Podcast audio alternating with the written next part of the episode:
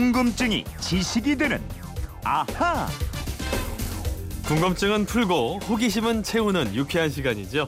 모르는 것 빼고 뭐다 알고 있는 궁금증 해결사 김초롱 아나운서와 함께합니다. 어서 오세요. 네, 안녕하세요. 자, 우리 할 거 있잖아요. 예. 금요일은 이거잖아요. 아하, 금요 특별판. 아, 앗, 이런 것까지? 것까지. 예, 요겁니다. 좀 나아지지 않았어요?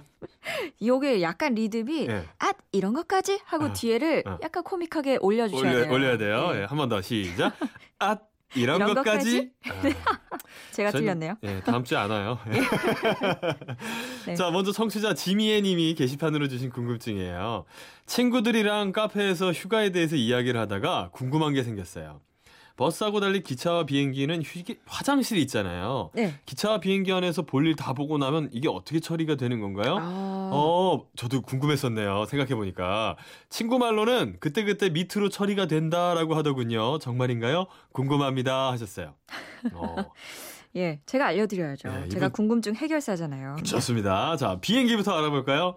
저도 저 옛날에 그 공중에서 바로바로 떨어뜨린다는 얘기를 들은 적이 있거든요. 예, 저도 어떻습니까? 들어본 적이 있는데 네. 이거 전부 낭설이고요. 음. 잘못된 소문입니다. 예. 일부 공항 근처에 사는 주민들이 하늘에서 떨어지는 황갈색 알갱이가 네. 비행기에서 버리는 인분이 아니냐 어. 이런 주장을 한 적이 있었는데 사실은 그게 아니었고요. 네. 그래서 그때 정부가 한때 이 그 황갈색 알갱이는 꿀벌의 똥이다 이렇게 아, 홍보 책자를 만들기까지 했었답니다. 그래요. 예. 그러면 비행기에서 어떻게 처리가 되는 거예요? 우선 세면대에서 사용한 물은 비행 중에 기내 압력과 외부 압력의 차이를 이용해서 항공기 외부로 배출합니다. 네. 이 배출된 물은 압력차를 통해서 미세한 입자 형태로 분출이 되는데 네. 이 아주 높은 상공에서 배출되기 때문에 금방 얼어버립니다. 그래요. 온도가 굉장히 낮거든요. 이 분출된 입자는 곧바로 결빙되기 때문에 지상으로는 떨어지지 않는다 그래요. 아, 세면대물은 이렇게 높은 상공에서 배출한다는 거고, 어, 정작 중요한 변기 오물은 어떻습니까? 이거 궁금하실 텐데 네. 두 가지 방식이 있습니다. 먼저 구형 기종의 항공기는 오물을 변기 아랫부분의 탱크, 즉 정화조에 물과 함께 저장을 했다가 착륙한 다음에 공항에서 걷어가는 방식으로 돼 있습니다. 그래요. 이게 수세식 방식인 거죠. 네. 이 방식은 물을 걸러내서 재사용하기 때문에 화장실 사용이 많을수록 걸러지는 물이 맑지 않고요. 이 탱크가 변기 아래 있어서 냄새가 좀 난다는 게 단 점입니다. 그래요. 또 다른 방식은요? 그래서 이 단점들을 보완하려고 신형 항공기에는 네. 수세식이 아닌 공기 흡입식의 화장실이 설치가 됩니다. 아, 공기 흡입식. 네, 이게 기내 압력하고 탱크의 압력차를 이용해서 사용된 물을 두 번 다시 사용하지 않고요. 물 탱크에 깨끗한 물을 사용해서 변기를 씻고 오물은 기내 맨 뒤쪽 객실 아래 화물칸에 여기에 장착된 몇 개의 탱크에 버리는 방식입니다. 네. 비행기에서 버튼 누르면 슉슉 하고 바람 소리가 나거든요. 네. 이게 압력차에 의한 흡입 소음입니다. 어, 결국 오물은 비행기에서 뿌리지 않는다라는 거잖아요. 그렇습니다. 어, 자, 칙칙폭폭 기차는 옛날 열차에는 그 네. 오물을 받는 통이 따로 없었습니다. 네. 그래서 그냥 열차가 달릴 때 선로에 뿌려졌습니다.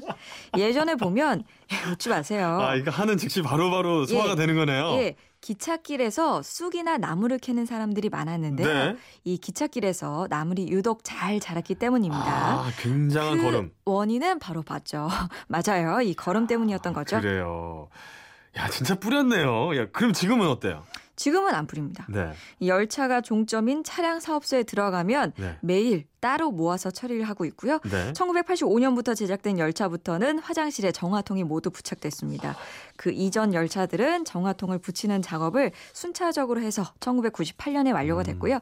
2000년을 기점으로 오물을 선로에 뿌리는 일은 완전히 없어졌습니다. 네, 지미애님 듣고 계신가요? 어, 친구분이 주장하는 내용은 옛날 얘기고요. 지금 아닙니다. 기차와 비행기 처리 방식 친구분께 확실하게 알려주셔요. 자, 이번에는요. 휴대폰 뒷번호 8182번 쓰시는 분의 궁금증인데요. 장애인 주차에 대해 알고 싶어서 문자 드립니다. 저는 빌라에 살고 있는데요. 모두 10세대가 살고 있는 빌라예요. 차량도 10대를 딱 주차할 수 있고요. 한 곳은 장애인 전용 주차장입니다. 그런데 우리 빌라에는 장애인이 살고 있지 않거든요. 그래도 장애인 주차구역에 주차하면 불법입니까? 하셨어요. 어, 가끔 이렇게 네. 한 자리가 비어져 있는데 주차할 공간이 없을 때 음, 이제 음. 주차를 해야 하냐 말아야 하냐 우리 저 MBC 텐데요. 지하에도 마찬가지잖아요. 그렇습니다. 네. 저희 회사에도 있는데 음, 비워 두셔야 합니다. 아, 예. 쓰면 안 된다. 사용하시면 안 됩니다. 예. 만약에 장애인 자동차 표지가 없는 차량이 주차를 했다가 적발이 되면 경고 없이 즉시 단속이 되고 10만 원의 과태료가 부과됩니다. 아니 장애인이 사는 것도 아니고 예. 이용할 사람도 없는데 예. 굳이 예. 비워놔야 된다. 나라에서 그렇게 정해놨어요. 예. 그 빌라에 거주하는 주민의 친척이나 친지 가운데 장애인이 있을 수도 있고요. 아. 이분들이 그 빌라를 방문할 수도 있잖아요. 그렇죠. 언제 방문할지 알 수도 음. 없고요. 그런 경우를 대비해서 비워둬야 하는 겁니다. 그렇겠네요. 자, 그런데 저 지난주부터잖아요. 장애인 전용 주차구역 앞에다가 차나 물건을 세워둬서 주차 방해하면 과태료 50만 원 물리기로 했는데 예. 실행이 되고 있죠? 시행되고 있습니다. 네. 장애인 전용 주차구역 안에 차를 세우면 과태료가 10만 원인데요. 그 앞에다 세우면 과태료가 50만 원입니다. 아, 그러면 좀 뭔가 앞뒤가 맞지 않는 얘기가 아니냐 그러게요. 이런 지적도 많은데요. 네. 보건복지부 얘기로는 장애인 차가 주차된 상태에서 그 앞을 가로막으면 연락이 안 될 경우에 고립될 수 있는데 그렇기 때문에 과태료를 그렇게 매겼 다 이런 입장이고요. 네. 장애인 주차 구역에 물리는 과태료 10만 원도 인상하는 방안을 검토 중이라고 하네요. 야, 그러면 정말 이게 되면 엄청나게 많은 과태료를 물겠네요. 예. 예. 자, 이번에는요. 미니로 체리라는 별명을 쓰시는 청취자분의 궁금증입니다. 인터넷 뱅킹할 때 비밀번호 숫자 카드 대신에 OTP라는 기계를 쓰고 있는데 이거는 어떤 원리로 사용되나요? 마구마구 눌러도 되는 건가요? 하셨거든요. 어, 저도 이거 쓰고 있는데 원리에 예. 대해서는 생각을 안 해봤네요.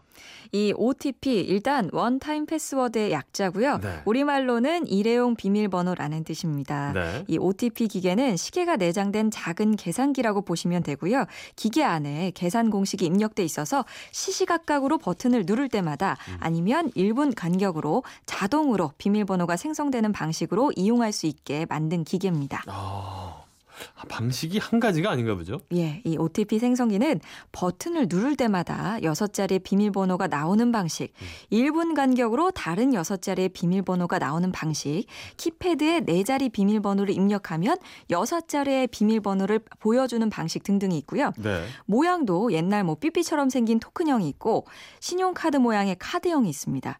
제가 은행 거래를 하면서 OTP에 뜬 숫자를 입력하면 은행 컴퓨터는 모든 OTP에 입력된 공식들을 이미 알고 있기 때문에 음. 아 지금 김초롱 고객이 거래를 하고 음. 있구나라고 알아차리고 거래를 승인해 주는 겁니다. 아, 어려운 얘기까지 오늘 김초롱 아나운서가 소개를 또 해주셨습니다. 아하, 금요 특별판, 아, 이런 것까지 오늘도 여러 가지 궁금증 풀어봤고요. 오늘 소개된 분들께 선물을 보내드릴게요. 김초롱 아나운서 궁금증과 호기심 있을 땐 어떻게 하면 될까요? 예, 그건 이렇습니다. 인터넷 게시판이나 MBC 미니 휴대폰 문자 샵 8001번으로 문자 보내주시면 됩니다. 짧은 문자 50원, 긴 문자 100원의 이용료가 있습니다. 여러분의 호기심 짧은 것도 많이 보내주세요. 김초롱 아나운서 고맙습니다. 고맙습니다.